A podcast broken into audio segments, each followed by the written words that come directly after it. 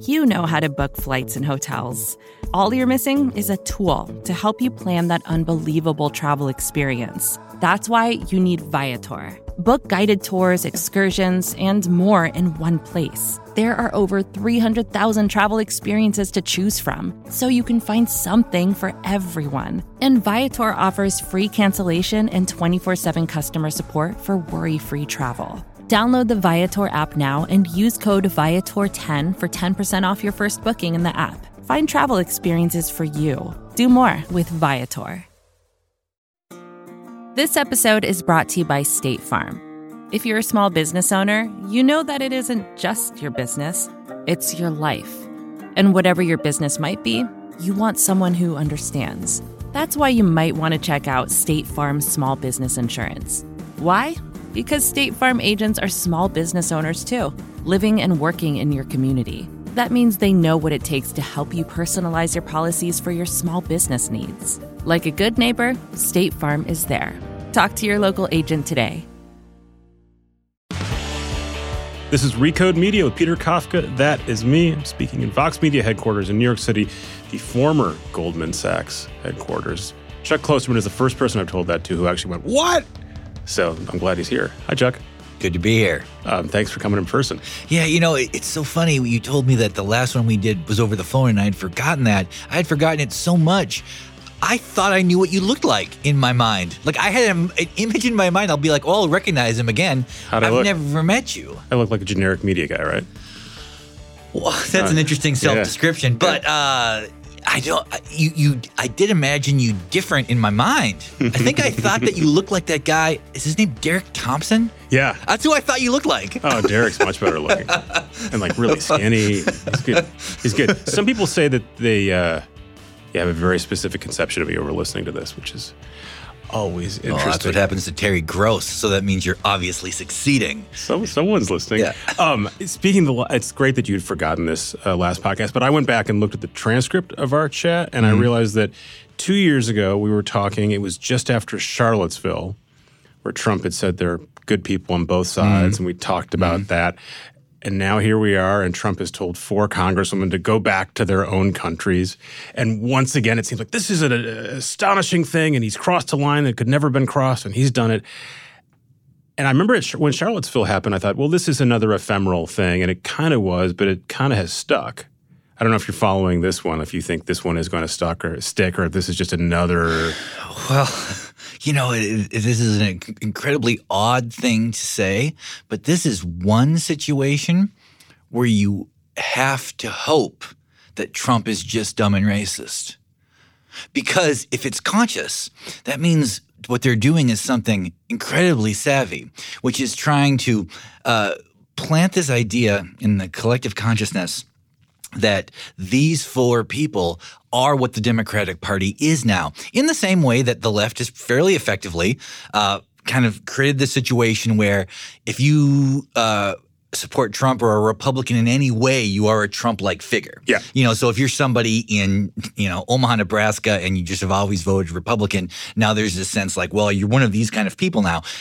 I don't think that Trump is being that savvy, but if he is, it is an interesting idea to to make people feel as though if you're somebody who's just for lack of a better term, a conventional traditional Democrat, that you must sort of align with these people. I mean, it would be such a, a, a straightforward, conscious attempt to polarize things further that if it was a strategy, it would be discomforting. So you almost have to hope he's just kind of talking like a dumb individual. This is the eternal Trump thinking. question dumb or malevolent? Well, exactly. But even most of the time, it would be hard. You, you know, he, he does when he does things. You, it's hard to look at that and be like, well, um, you know, what is the you know the, the larger uh, conception here outside of appealing to a, person with kind of retrograde views? This is something where if the conversation continues to dwell on these four individuals, it will start to seem as though this is what a Democrat looks like, and it, it is a a little more sophisticated if there is any intentionality at all, which there may be none. I mean, Yeah, yeah, and um, and by the way, the Republicans having to stand with Trump, right? That is now one of the stories, right? None of the Republicans have come out and criticized him. That they've found one congressman is like, well, this is not good. Yeah, you really resist the idea of like binary. You got to be in one bucket or another. It's sort of a common thing. I think when I listen to you talk, and I just it would be wouldn't it be odd to embrace it? Why would you? Why would anybody consciously say that I like the idea of every idea being bifurcated in a sense that you have to have one side. I don't know why. I don't see how that would be good. I understand why that happens, and there's a process kind of in just political science that prompts that to happen. But I, I mean, I, I, hope I resist it, I, at least in my own mind. Yeah, I hear you. I feel like there's something specific about the times we're in that it makes it makes it very hard to sort of waver in the middle, or even if you want to waver in the middle, you do have to make a well, decision. Well, there's there's a difference between wavering or in the not middle. Not making a decision is a decision. There's a difference between wavering in the middle of those two ideas and saying that I can find a space that is not exactly on the edge of those ideas. You know, I, I'm not saying that somebody should be like, well, you know, this guy is saying racist things, this guy is not. I guess they're both interesting. That's not what I'm saying. It just seems as though within um, any sort of ideology that there's going to be different tiers of meaning. And it seems odd to say that it is important to be on the right or to be on the left, that I position myself on the farthest edge of that. And if I don't, someone farther than me, someone who's a little more radical than me, is going to accuse me of actually having ideas that are not that distance from the enemy. That, like, if I am not as far as person A, then I am actually with person Z. And I just think that is crazy. And I just, I don't, I, I, it's, it's odd how often I find myself having conversations about it because this is one of the rare times where I feel like I'm the person saying the obvious thing and someone else is saying something that's like, I, I don't know, that's like a thought experiment, right? That can't be true. Because for most of my life, it's the opposite, where I'm saying sort of the, the, the thought experiment or the ridiculous concept. And someone's like, that's just not practical. That's, you know, it's, it's weird to me. How much of this is actually because you're having a real conversation versus being online. Like you, you have a Twitter account, you use it reluctantly. You're reluctantly promoting your book. That's tour. what I yeah I use it like a I don't use it for anything yeah. besides that. But you consume stuff, right? So you get I a, look you, at it all the time. You get a sense of what the culture is like in that way versus when you're actually talking to someone in person. It's a different yeah, conversation. But what has happened though is while I mean you probably know the figure Exactly. Like what percentage of people are on Twitter? Is it 11%, 12%? I think it's 20 max, but yeah. 20%, but that's counting all of the bots and yeah, all yeah, those things, yeah. right? Uh, however, what percentage of people in the media would you say are on Twitter? 100%. Exactly. So the people in the media sort of see Twitter as the world, and it really does now infiltrate every aspect of coverage. Um, the influence of Twitter, uh, there's, a, there's always this kind of immediate reaction to go like, oh, it's just it's just kind of the, the, the wackiest people, the loudest people. But because the people who are supposed to be, you know, the objective viewer of the world, they're involved too. And I think the impact is probably greater than we think. And in fact, it certainly seems that way, like when you watch the debates or whatever. It seemed odd to me how often they were talking about things that I bet for a lot of the people at home were like, I don't know. That's that hasn't really ever come up in my life, but here it is. What we're sort I, of. I had that with ping the, ponging away. Kamala Harris, Joe Biden thing, where Hmm. she came out and she had that very uh, profound statement about Mm-hmm. busing, and everyone said this is a big moment for her, and a lot of, and, and the discussion immediately was was how powerful this was, and it has been true, right? It has, has helped her, but I thought she's talking about busing, and I, you know, I was a reasonably okay history student, and I barely know about busing, and I'm pretty sure most people under 40 have no idea what. It seems like a very esoteric argument to have. it is I mean, and it's, it's- a generally just like she's for civil rights. That's good. But you know, the, the early debates are always kind of for the wonkiest people. yeah, but you it know, was described as like this it is, a mom- now, this, this yeah. is a momentous Yeah. moment. I thought, well, if you're not in a very narrow slice of like politics slash Twitter consumption,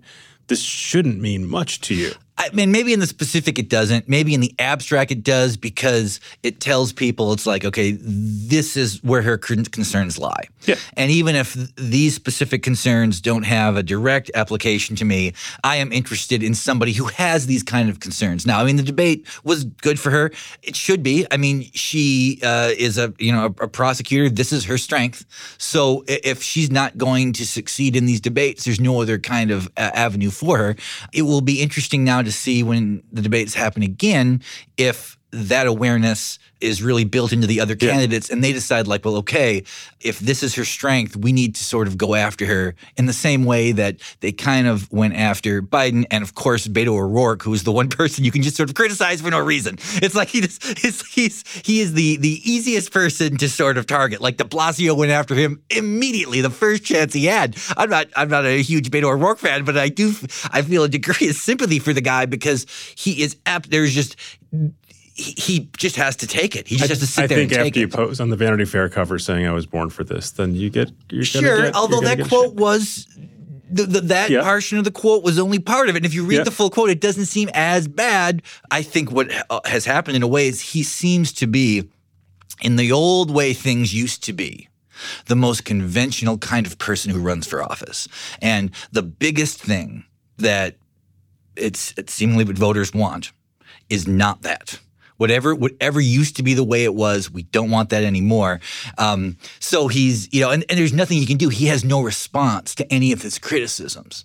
Uh, he, there, there's no way he can somehow triangulate it to say that they're actually arguing some different point. You know, it's like, uh, I was I was I was just thinking um, you talking about Twitter shaping reality, right? The the Harris thing is a because she was anointed by people talking on TV and people talking on Twitter, and that's all one ecosystem now. Then it became a reality, right? She has she succeeded in that debate because people said she did, and then then it happened, hmm. which is a different thing.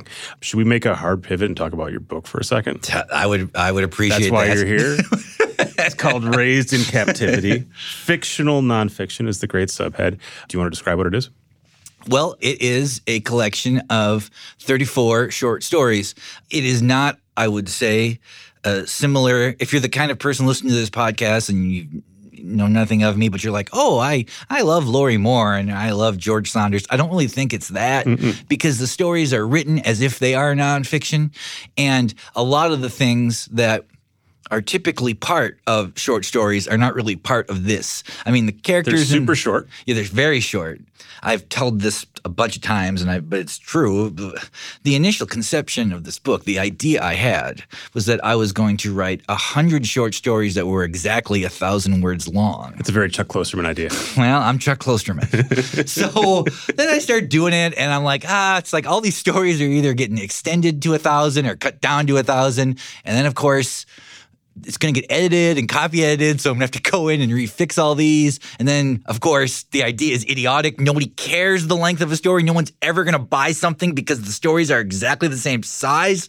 And I was like, I'll just have them be the natural length. So then I wrote like 50 stories, basically a story a week for 50 weeks. And then 34 of them became this book. But they're written the way I like stories to be, which is the way nonfiction is written. So I think that somebody like uh, reading this, it will feel more like the experience of reading nonfiction, even though these scenarios are impossible or absurd or, you know, kind of Twilight Zoney or whatever. It feels very much like Chuck Klosterman. So if you like Chuck, you'll like hmm. this. It feels like a lot of it are sort of the riffs that are sort of contained in your magazine stories and some of the other nonfiction you do. Like you would do an aside, and like a good chunk of that might be half Sure. of one of these short stories. Yeah. Or the and they're, or they're based around a provocative idea, like. What if a football coach only instituted one very weird specific play? What would actually happen? Um, which is a very sort of Chuck idea, I think. I like it. How is it getting received? I mean, thus far, the reviews have seemed better than my books usually Good. get, you know, but that doesn't mean anything. I mean, it really doesn't. I mean, I've had books that were reviewed poorly who sold very well. I've had books that were reviewed pretty well and did pretty well. I've had books that were reviewed well and tanked. I've had rev- books that were reviewed poorly and tanked. There's no relationship between the media response to something and how well a book does because the only thing that really sells a book are people reading it and telling people in their life, you should read this. I think you'd like it, or I'm going to buy this for my brother for Christmas. So, of course, it's nice to get a, a good review. Of course, it's kind of a bummer to get a bad one. You know, you think about these things. You know, you, you, you I remember every review that's ever been written about me. I bet. And at the same time, it doesn't have much of a real world application. Like, I would not be shocked if this book did nothing. Like, if it came out and didn't sell 5,000 copies, I wouldn't be surprised. I I mean, I would be unhappy. I hope it Just because well. of the randomness of book selling. Yeah, and it's just so hard to sell books now, and um, you just never know. I mean, it's obviously my nonfiction sells better than my fiction. If I was just in this to sell books, I would only write essays. Probably that would be the best, smartest thing I could do. Yeah. you know? um, About famous people. About famous people or just actually the way I've more like the stuff I did in Cocoa Puffs, just like do stuff like that. Like just say like, oh, here's this thing no one thinks about, but here's what I think about it, and here's what it actually means, blah blah. You know, so I'm sure that would be uh, like my publisher would love it if I did that. You know, uh, but you but you know you can only do what you're compelled to do. I, it seems dumb to say that, but it's true. I, I can only do the things that I'm driven to do, and I was driven to do this. And I will say, and, and I know this seems like the thing people say when they're promoting a book, but it is true. This is the most fun I had writing a book since Fargo Rock City. Absolutely. Why do you think that is? I don't know. I'm not sure why. I, part of it may have been that So you're really knocking these out one a week? That, that must have a satisfaction, right? I did it. Yeah, I like. I guess it was. It felt sort of journalistic in the way I was doing it because I had a very systematic approach to writing them. But also, I feel like I liked it. Like I, I liked them. So often, I write something, and as I'm typing it, I love it. And then I read it the next day. It doesn't seem quite as good. And by the time it's in the book, I hate it and I'm embarrassed by it. And then five years later, I feel okay about it, but I wish I could have written it better. But this was one time where it's, it actually felt like I was enjoying doing it. And I also wonder if maybe I've come all the way around. You know, you start writing just because you want to write. You have no idea if you'll get published. And then you start getting published and your books come out and you start letting other people decide how you feel about things, like how the book sells or how it's received becomes part of the way you think about it. And maybe I've came all the way around. Now, maybe not 360 degrees, but maybe like 340 degrees. And I'm almost back to the beginning of just enjoying doing this because my life is so different. Is it like when the Beatles go back and start doing like well, you're not the Beatles, but but but, but you know inevitably the the I'm artists Badfinger, man. like that, but they, they go back and we're done with the Baroque stuff. Now we're going back to basics and we're going to Well, play oh yes, that's like or- that's that's advancement theory. When you decide you can get back to the like the blues or whatever. Um, I it, it more it more has to do with the fact that, and this is a, a very cliche thing to say, but I bet you will agree with it. Having children changes how important what you do for a living seems, and. and that doesn't mean that the work gets worse, which is I would have thought. Like I'd have heard that when I didn't have kids. If someone would have said that, I was like, oh, so you don't care as much. It's not that you care less. Um, it's that the meaning is different. And it doesn't seem to me anymore like anything about my identity is tied to what other people think of my writing. Like my identity is still tied to writing and being a writer, but I live in an insular world now.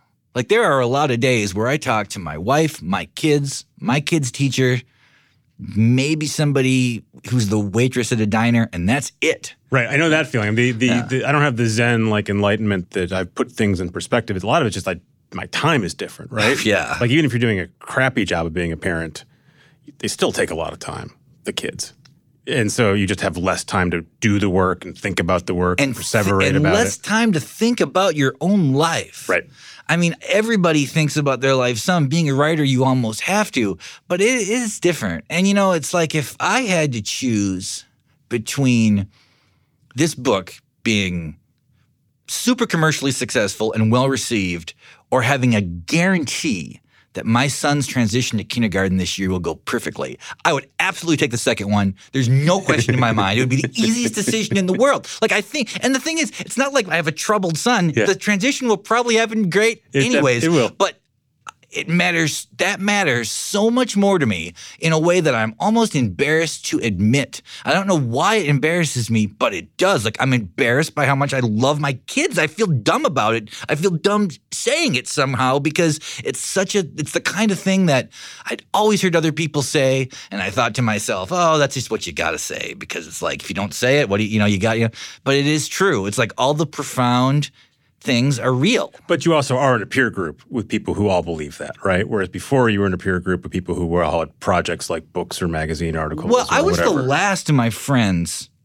to have kids for the most part. So I saw this transition happen where, you know, it, it's it, you know, and you're so short sighted. It's like, ah, why doesn't John go out anymore? It doesn't mean like why not? Like, Yeah. why is he always wanting to go home? I know you like, got a kid, but come on. yes, yeah, like he still likes to party. It's like, why would he? And then, but then you figure it out that it is different, you know. And and I'm a little hesitant to say that because I know everyone listening to this who doesn't have kids is having the reaction I would have had, which is I'm not going to listen to this guy anymore, you know. And you know, maybe I, I get I get it. I just got to be tell the truth. I mean, that's how it seems to me.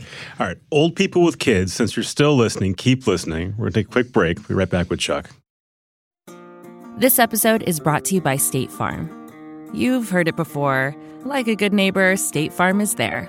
But it's more than just a tagline. Because State Farm agents are small business owners themselves who live and work in your community. And if you're in the market for small business insurance, who better to work with than an agent who understands what it takes? State Farm agents can help you create a personalized insurance plan that fits your small business needs and budget. Talk to your local State Farm agent today about small business insurance. Like a good neighbor, State Farm is there. Hey, this is Scott Galloway, author, professor, entrepreneur, and most importantly, host of the Prop G podcast. We got a special series running on right now called The Future of Work, where I answer all your questions on surprise, the future of work. Questions including what are we missing when we work remotely, or how do we handle work life balance when a major opportunity comes knocking? From the provocative to the technical, we're offering insights you won't want to miss. So tune in to the future of work, a Prop G Pod special sponsored by Canva. You can find it on the Prop G Pod wherever you get your podcasts.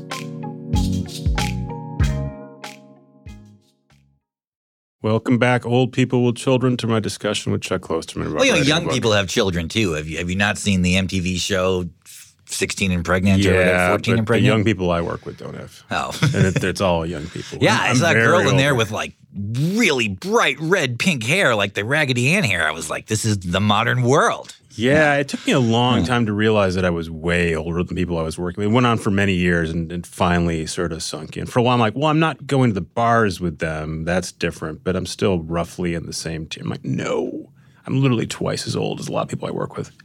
Yeah, it, it, it is odd how I, and I think this is probably a, a technological thing. How the culture is now uh, accelerating at differing speeds.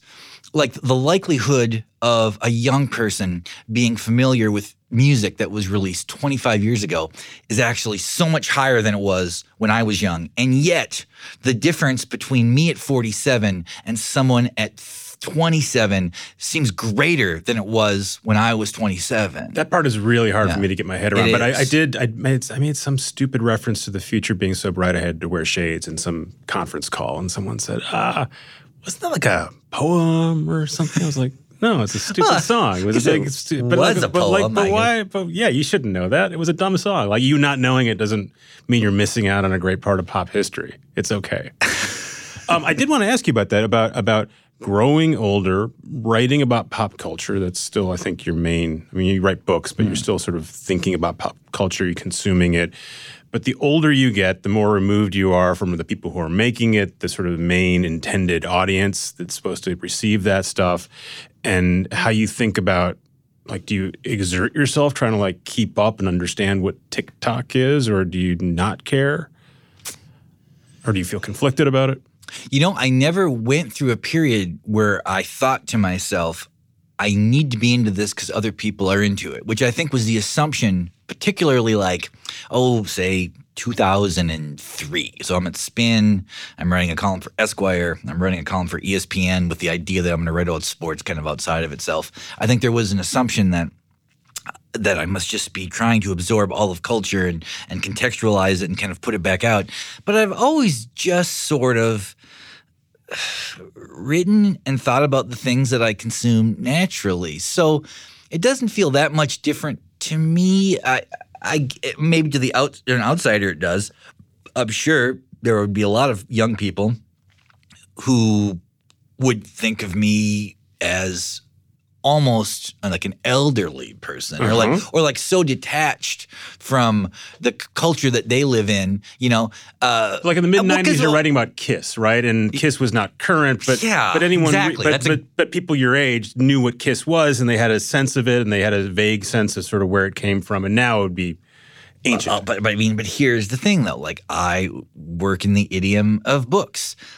I don't need to be like Beyonce or Adele and have a, 2 million people like my work. If 50,000 people like this book in hardcover, it will be perceived as a massive success. So I don't have to think to myself, it's like, can I, you know, um, you know, it's if I, I gotta, should I put Billie Eilish in the show? Should I like jam these things in? I don't think that way. Yeah. It just it doesn't it doesn't seem as though uh, that would help. I think if anything, it would make it seem fake to people who are young and confusing to people who aren't. So I, I, but you I also mean, know who Billie Eilish is. I mean, granted, she's on the cover of the New York Times. Sure. But yeah, I mean, I I'm sure I'm sure I'm into pop music more than most 47 year old people, but that doesn't mean I'm into it. You know what I'm saying? Like the fact that I eh, know I know more about it than the average person like me. I mean, the average person like me hasn't bought a record since the second Oasis album or whatever. Probably, or yeah. whatever. You know, it's just, oh, you know, that's just how it is. But I don't give myself like I'm not. I don't feel like I'm kind of plugged in. And plus, you can. It's so easy now to be fake plugged in. Like you can really. you don't I, need. To, you can just say yeah, TikTok. Yes, exactly. Or just go on to Spotify and go on what the singles are and see what the singles people are listening to, and then act as though somehow your organic nature pushed you there. And there is a lot of that now. I mean, there's a lot, I see a lot of culture coverage where it seems like because everything is so splintered and so niche kind of niche based that somebody thinks to themselves well if i want to be relevant i got to find whatever it is that's getting some share of the marketplace right so what's the biggest thing okay and then i'm going to pretend like i love I it i definitely am the age now where i could be duped by someone who wanted to say, This is the number one hit song. And I would go, Okay. And it would sound like Migos. Mm. And a couple, I did a thing with, with Derek Thompson here at this podcast once where I played him. I asked him to like name the most mm. popular thing in multiple genres. And he did really well up until pop music and I had no idea. I'd never heard of Migos. And now we would all nod. But you could t- play something that sounded like Migos that was like an SNL sketch. And I would go, Oh but I wouldn't know it was a fake. But band. you know that I, I, I now have sympathy for, or not maybe not sympathy. I have some kind of empathy, or or uh, sh- my mind is shared now with the people who had been rock critics for a long time, yep. and then Fargo Rock City came out, and they were like, "This fucking guy is talking about Kix and Faster Pussycat like they're Joni Mitchell. It's like, what, what does he, you know, I'm sure, you know, it was like, they were like, that music is so interchangeable. Like, I can't tell the difference between Shout at the Devil and Pyromania. They seem the same to me. Yep. It's like, how can you, that's just how it always is, right? It's just that now the differences are, um, they have this secondary meaning because now everything is politics. Everything. I do feel yeah, like yeah. I'm, I'm, I'm, now old yeah. enough that I'm getting some of this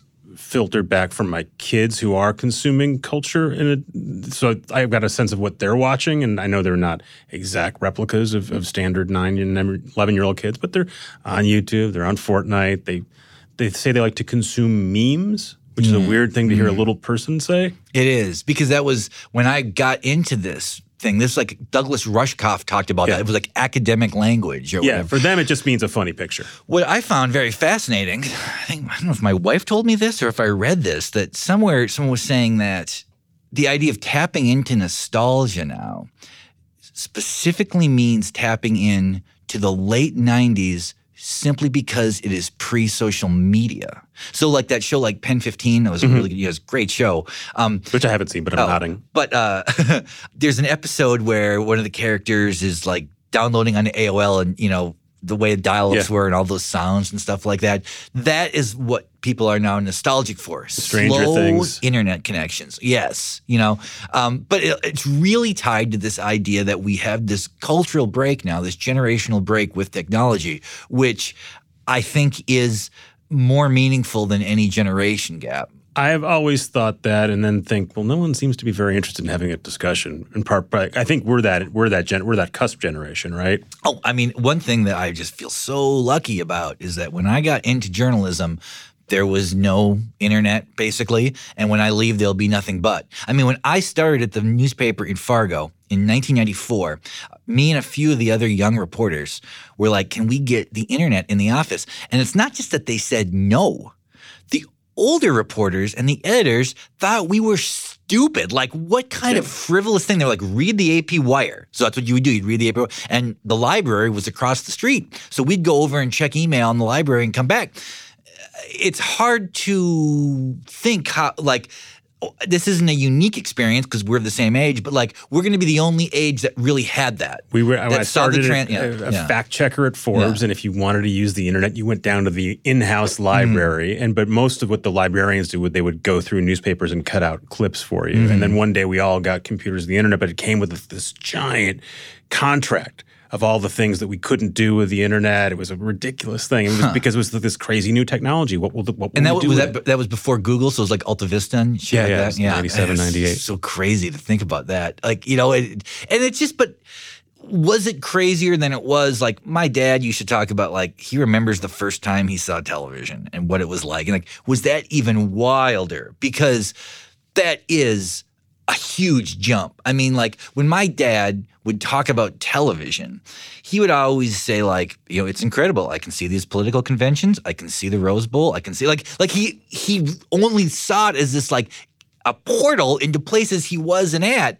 But of course, I never thought of television that way. Television to me was normative. I there's no memory. I have no memory without it.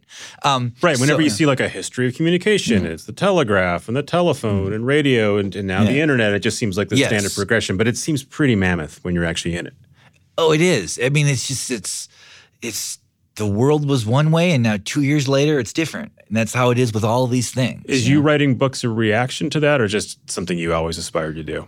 Oh, I don't think it's a reaction to it at all. I mean, like as opposed to what? As like, opposed to being someone who's consider if like if you were writing more magazine pieces, I would assume there'd be more like, "Hey, Chuck, could you write about this thing? It's doing well. It's popular." Oh yeah. Well, I mean, I did that. You know, I've, I've celebrity profiling. You know, it's like it.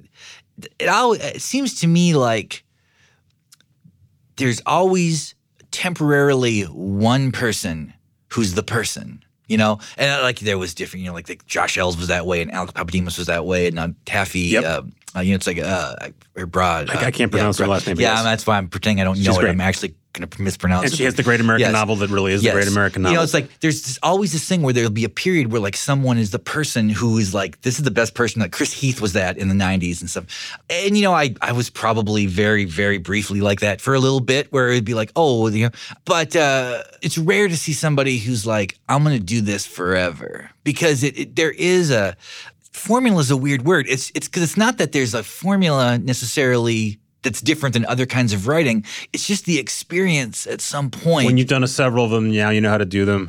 Yeah, and and it it you start seeing the parts of it that don't feel like journalism at all. Because when you when I started doing that, I only I saw it the same way I saw covering a spot news story for the Akron Beacon Journal. Same way, which is like I have more space now and it's more fun.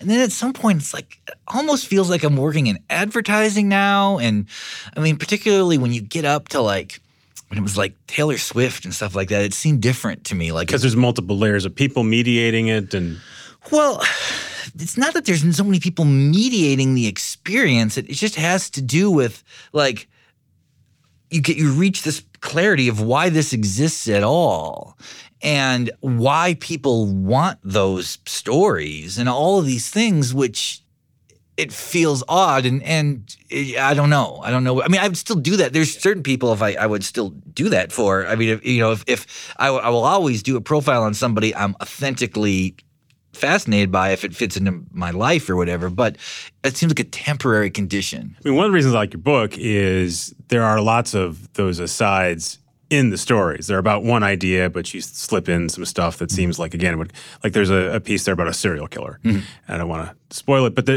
as an aside, there's a discussion between a cop and a reporter, mm. and then the, you're making these references to basically how media works in just this little aside. So if you again, if you like Chuck, you'll like this book. The, it is it is experimental. Is that, is that a fair word to describe it? Mm, I mean, I don't know. You don't like I that word? Well, no, it's not that I don't like it. I feel that when when somebody says something experimental, that usually suggests to the person consuming it, it's like they're going to have to deal with the the the oddness and in the construction as much as the content. Yeah. I don't think that is the case with this. I don't know. I mean, there's one story in there where I guess it's like a supposed to seem like pages ripped out of a YA sports anthology written 40 years Uh-huh. from now or whatever.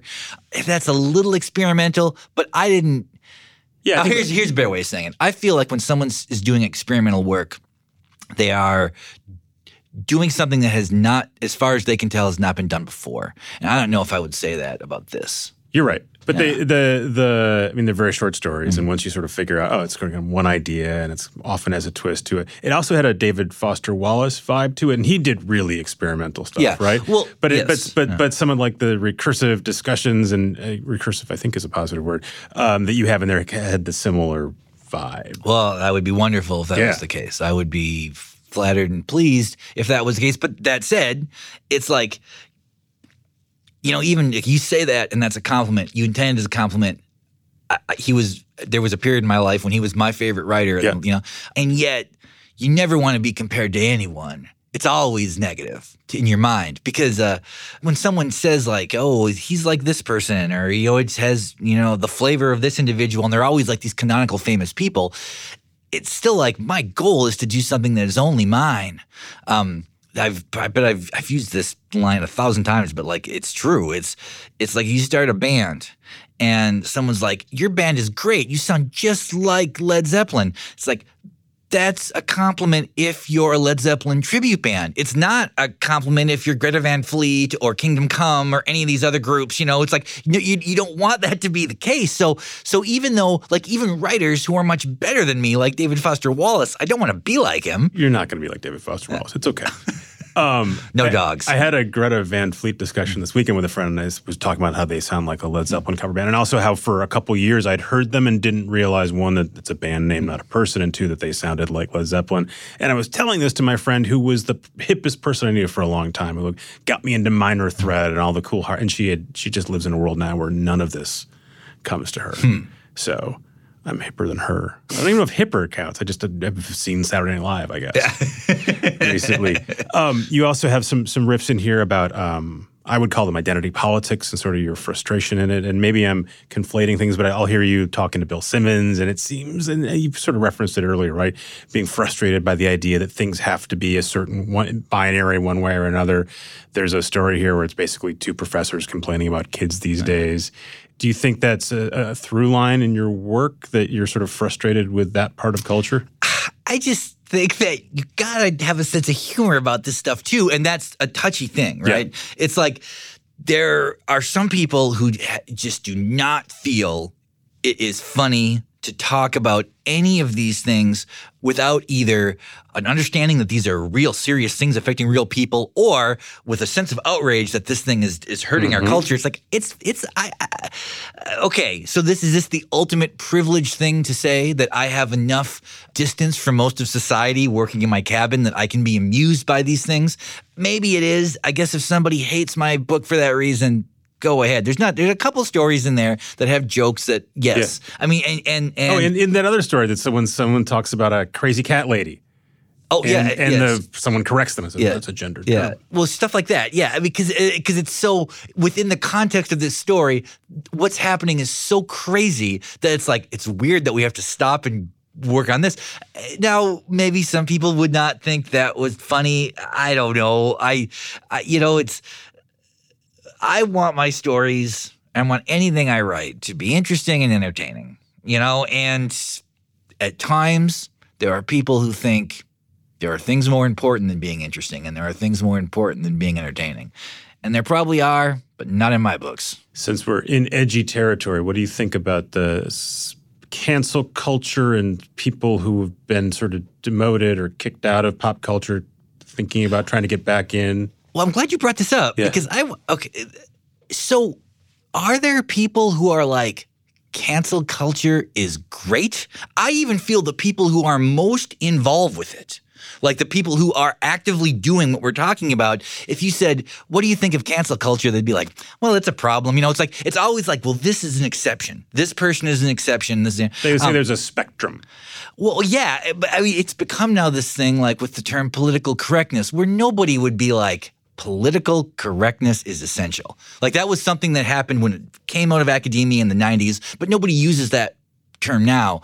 So like, I mean, it would be odd for someone to say like, well, I, I'm I'm really glad to see cancel culture happening. Like, did you I- see the I- new Aziz I- Ansari uh, yes. thing?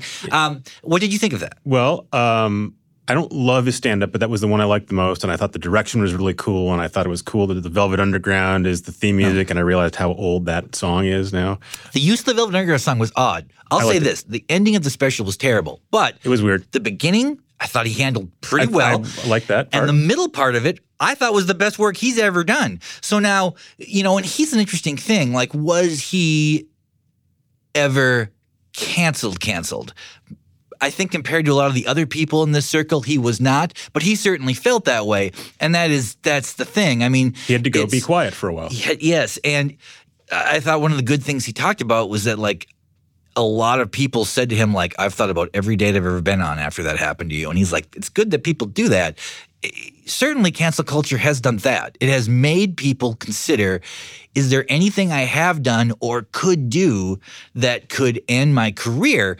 And Or, by the way, it just had me being a shitty person to someone else that I didn't realize at the time. And now that I reflect on it, I should well, think about it. Yeah, but those things now are, are not that separate because Right. there there was a time I think not long ago where somebody thought what happens in my private life is a separate thing. Like I can the person I am, the way like oh say okay, this is a while back. Johnny Carson, right?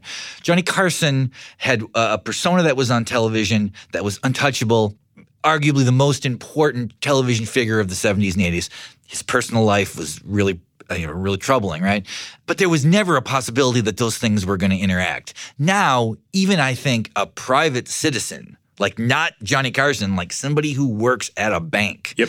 uh, knows that the only private life they have is if they're in a room by themselves. That is the only privacy that we have now. To be in the bathroom or to, like to, to be like in a vault. There is Without a screen. with, without yeah with it's the only time you know um, even like uh uh you know or, or the thoughts you have inside your skull even a conversation now untaped unpublicized uh, has a secondary meaning to somebody who says i have a problem with that and i'm going to let people know so I I don't know if there is a, a separation. Yeah, I mean, I, th- the truth is, I, I think most people who work at banks aren't aren't likely to get in trouble unless they're horrible Well, people who do things Yeah, over and I, over and I over. mean, well, that's with all of these cases. but the Aziz Ansari Like, thing was was a thing because it was like, well, he's he wasn't an employee. They were just on a date. If you're of a certain age, you go, that's a bad date. That's not a thing you litigate. I mean, almost every all the uh, all the other one. You know, you're looking at like Louis C.K. and Ryan Adams and all these things. It's like there isn't a lot of. let's what are both sides like? Yeah. It's that doesn't seem to be part of it, you know. And there has not, as far as I can tell, maybe you might you follow this probably more than I do. Like, has there been an example of where such a thing was attempted and it was totally wrong? Because if th- Were that's the a were the were the the, uh, the accusation was Oh. not even true. I don't That it know. wasn't I like- don't yeah. know. I have. It do- I, it doesn't that's, seem that's like it. everyone's fear, right? Is Well, like, well, because- someone's going to get taken down by this thing, and then it turns out it'll be like the Salem witch trial, et cetera. Well, it's not just that. It's the fear on one side. It's also the fear on the other side.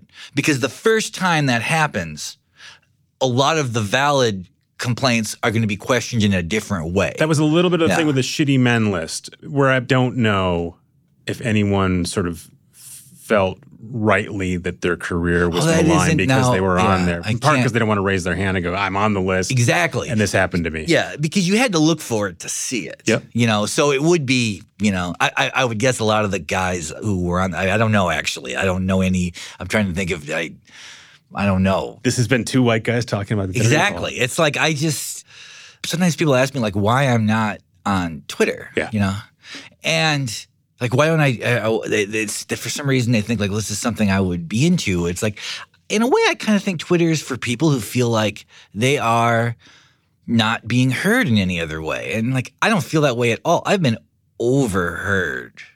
Like I, I, I don't feel in any way possible my ideas and views and thoughts have not been expressed in the culture. I don't, you know, it's too much. I feel quite connected to you, and it's solely through listening to Bill Simmons' podcast. I just, it's, you know, I, I don't need another venue.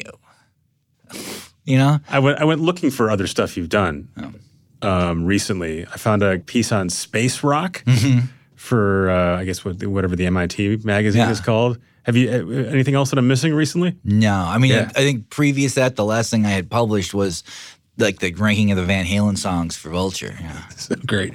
Um, I, mean, I was thinking of the space rock piece. It's talking about how, how the idea of space influenced a certain kind of music and David Bowie for a while. Then I was thinking, and how everyone sort of had the same conception of space for about 20 years, and now no one cares about it. And then I was thinking, I think that's kind of like the internet. Like there's a Tron up through maybe Wreck It Ralph, and everyone there's a one idea of like the internet is this alternate world, but we all there's people in it, and we can sort of illustrate it that way. And William Gibson, right? And then I just think we're going to reach, probably have reached the point already where we just don't. There's no, there's no one wondering what the internet is like. In part because we can see it. Well, you know, it, and you see things like, you know, incremental changes. For a very long time in a movie or a television show, if there was an adult, especially an adult male, playing video games, it was a signifier that they're kind of a goof off slacker, nothing, nobody. It's like there's they're living in this in this Loser. yeah, and, and like they're immature. They're Yeah. not. And now it would be weird to do that in a way because it would be odd. Every adult now who's in their who's fifty or whatever played video games at some point in their life, and it's clear to me that that. You know, like we say you follow the NBA or whatever, it's like all those guys, it's like you ask what their hobbies are, it's always playing video games. So that signifier of video, what the, the signifier of video games used to have these two meanings. If it was a guy, it was like they're still a child. If it was a girl, it was like, oh, she's she's Yeah. well, likes what the guys like. It's like she, now there's just something everybody. Did you see the last Avengers movie? I did not. So there's a scene there where, where Thor has gone to pot and he's he's in a, in a He's smoking pot, or he's just he's, he's got a he's pot? got a big belly Oh, and okay. he's drinking and then he's playing I guess Fortnite or something. Oh, really? Yeah, that's the joke. My kids really like that a lot. I do have to ask you one sports question before I let you go. Okay. We were talking outside about the NBA and free agency and who covers it. I'm curious what you think of from a labor perspective about this idea that the players now either have more power than ever because they've been either they're literally free agents or in Kawhi Leonard's case, he was able to engineer this a trade of another player, and whether you think that's true that they have more power than ever, and if you think that's a good or bad thing. Well, okay. In the short term, I think it was definitely good. I think that the uh, As a basketball fan, Yes. I mean, now if this happened every single offseason, it might be like, this is silly now. But like happening once, it was almost like the world had a fantasy basketball draft. Like I'm very excited about the NBA season starting. I also, I just, Uh, having played fantasy sports for 25 years, I've never been in a league that would have allowed some of these moves to happen. The mm-hmm. commissioner and they're like, no, we can't allow this. It's, it's like it's just crazy how it's going. Now, do the players have more power? Absolutely. I mean, I, I would say that there are a handful of players in the league who probably have more s- real sway than Adam Silver if, if it really came down to it. And and some situation like the Donald Sterling situation, if if uh, I think the players would you know we refuse to play for this person. Yes, he must um, go. one thing that's odd about sports writing now, particularly about young sports writers, I guess this will be the thing I'll complain about, and people will be like, ah, but it's like a lot of young sports writers are very interested in the idea of writing about unions and labor, and they look at pro sports and even college sports no differently than they would have looked at, say, a coal mining union in the 19th century or something. You know, when unions meant a different thing. Like to, to look at the NBA players or the NFL players or the or Major League Baseball players, it's a it's a very it's a very rarefied thing, right? The reason these guys are able to make as much money, and the reason the owners are able to make as much money, which is of course many exponentially times more, is the popularity of the game. As a like people want to see this, right? So I do think that there should be a little more thoughtfulness about what is good for basketball itself, what is good for football itself. I feel like, you know, like Adam Like, what does it mean that everyone is left Oklahoma City? Yeah, and it, it's If you're an Oklahoma City fan, like in theory, you have all these assets and you can make another team, but everyone Well, and- wanted to leave. And then you know, there's the- always say it's like you know, we we we you're supposed to always look at say the, you know the the players as you know like it would be great if this was a more of a socialist operation where the players who really are the league were making as much as everybody else. But then like say like you know like like Zion gets hurt in the Duke game and you see people who are pretty much like suddenly they're like and like Randian objectivists like he's trying to maximize his money immediately. He shouldn't have even played in high school. He should know he's like he Actually, should- I'm on their side. uh, well but I, I, it, it, you can't have- college, sports yeah, you can't you can't be both. You can't be that these individuals need to look to maximize their value in the most singular way, and then also say like, but it would be better if this was a more shared operation where everyone was. It's like it's one or the other, right? They're just getting nothing in college, right? And they They're bear all the risk. And if he blows out his knee for real and can't ever play in the pros, then he's done and he's made no money. And Duke's made all the money and the NCAA's made all the money. And that's sure, a real sure, imbalance. sure. But it, it's and being able to go to college for free is not maybe equal to what he could make if he goes in the Yeah. NBA, but it's not nothing. Well, It's then fine. Then just then codify Um, that and say, I mean- here, we're going to give you credits, and you'll Yeah. you can go wherever you want. And if, by the way, if you can't actually attend classes at Duke, well, you can go wherever. I mean, I'm, I'd be fine if they were just upfront about that. Okay. said, here's the here's the contract. So what what do we do about collegiate crew? What do we do about volleyball? All these sports where there, you know, does a guy who, uh, you know, he's the sixth man at a, uh Division two college in basketball, though. So it's you know it's Yeah. th- look that kid can make money. What about the kid who does some minor sport at the Division one level? They're neither one of them is going anywhere after college. Yeah, and they're not making any So money they for the get paid school equally? either. Yeah, sure. I mean, the point is, there's a, Well, there's what- two sports that make all the money, and where where all the value is, it's it's all completely distorted, right? And there's a handful of those kids that are gonna that are gonna make a lot of money in, in different right. Basketball is different than football. You have guaranteed contracts, all of that. But there's a huge imbalance, and where they're making, and, and you can argue that they're supporting the crew kid and and the other kids, um, but it's it's just patently unfair, and and also the idea that they're student athletes is mostly bogus. Um, Oh, even, sure. even at the There's very a- good there's school. there's a lot of problems. Just No stop, one's just I just, if he was honest and just said, look, this is the prof- semi-professional team that the University of Wisconsin is fielding, and everyone here is going to make it minimum this much money, and they're minimally going to have a four-year uh, college career guarantee, or you know, they can go to school guaranteed. So would, would the players at Duke make more money than the players at Fresno? Maybe. See, that seems odd to me. I mean, there's a lot of things. For a while, the the Olympic model was always talked about. It was like, well, the guys can make whatever they make outside of this, and that would be fine. But then you know what's going to happen. Some guy in Austin, Texas is like, hey, I got a car dealership. I'm going to have this player run his podcast out of my car dealership. I'm going to pay him two million dollars a year. It's it's going to it's going to distort this thing of college sports, which as problematic as it is, is part of this thing I'm talking about. What's good about basketball or football or these things in general, right? And if I I think that having a robust, vibrant college sports world is the best thing for these professional leagues because it's the best thing for sports in Have general. Have you heard of overtime? Okay. We had this guy who runs overtime, Dan Porter, in here. Oh What- no, I thought you meant like no, no, no, not, not the concept I was no, like, yeah, so it's a moron. it's, it's aimed at it's it's the idea is is they discover hmm. Zion Williamson and a handful of other guys. Like there's a white kid who now plays, I think, for Georgetown who can dunk, and they treat them like superstars. They follow their every move and they show off their highlights. And because they're high school kids, they literally can't get compensation, so they're able to build this little business based around these kids who can no way get any money. Um, in theory, they're helping them build their profile, et cetera. But the only way they're doing that is if they are becoming professional athletes, which they can't do for several years. Oh. Yeah, I'm- so it's pure exploitation. Well, and, and just the, I mean, it's the amount of money that's making. I mean, I guess is what a critic of capitalism would say. Like, this is the end result of this. Like, the money is so great now.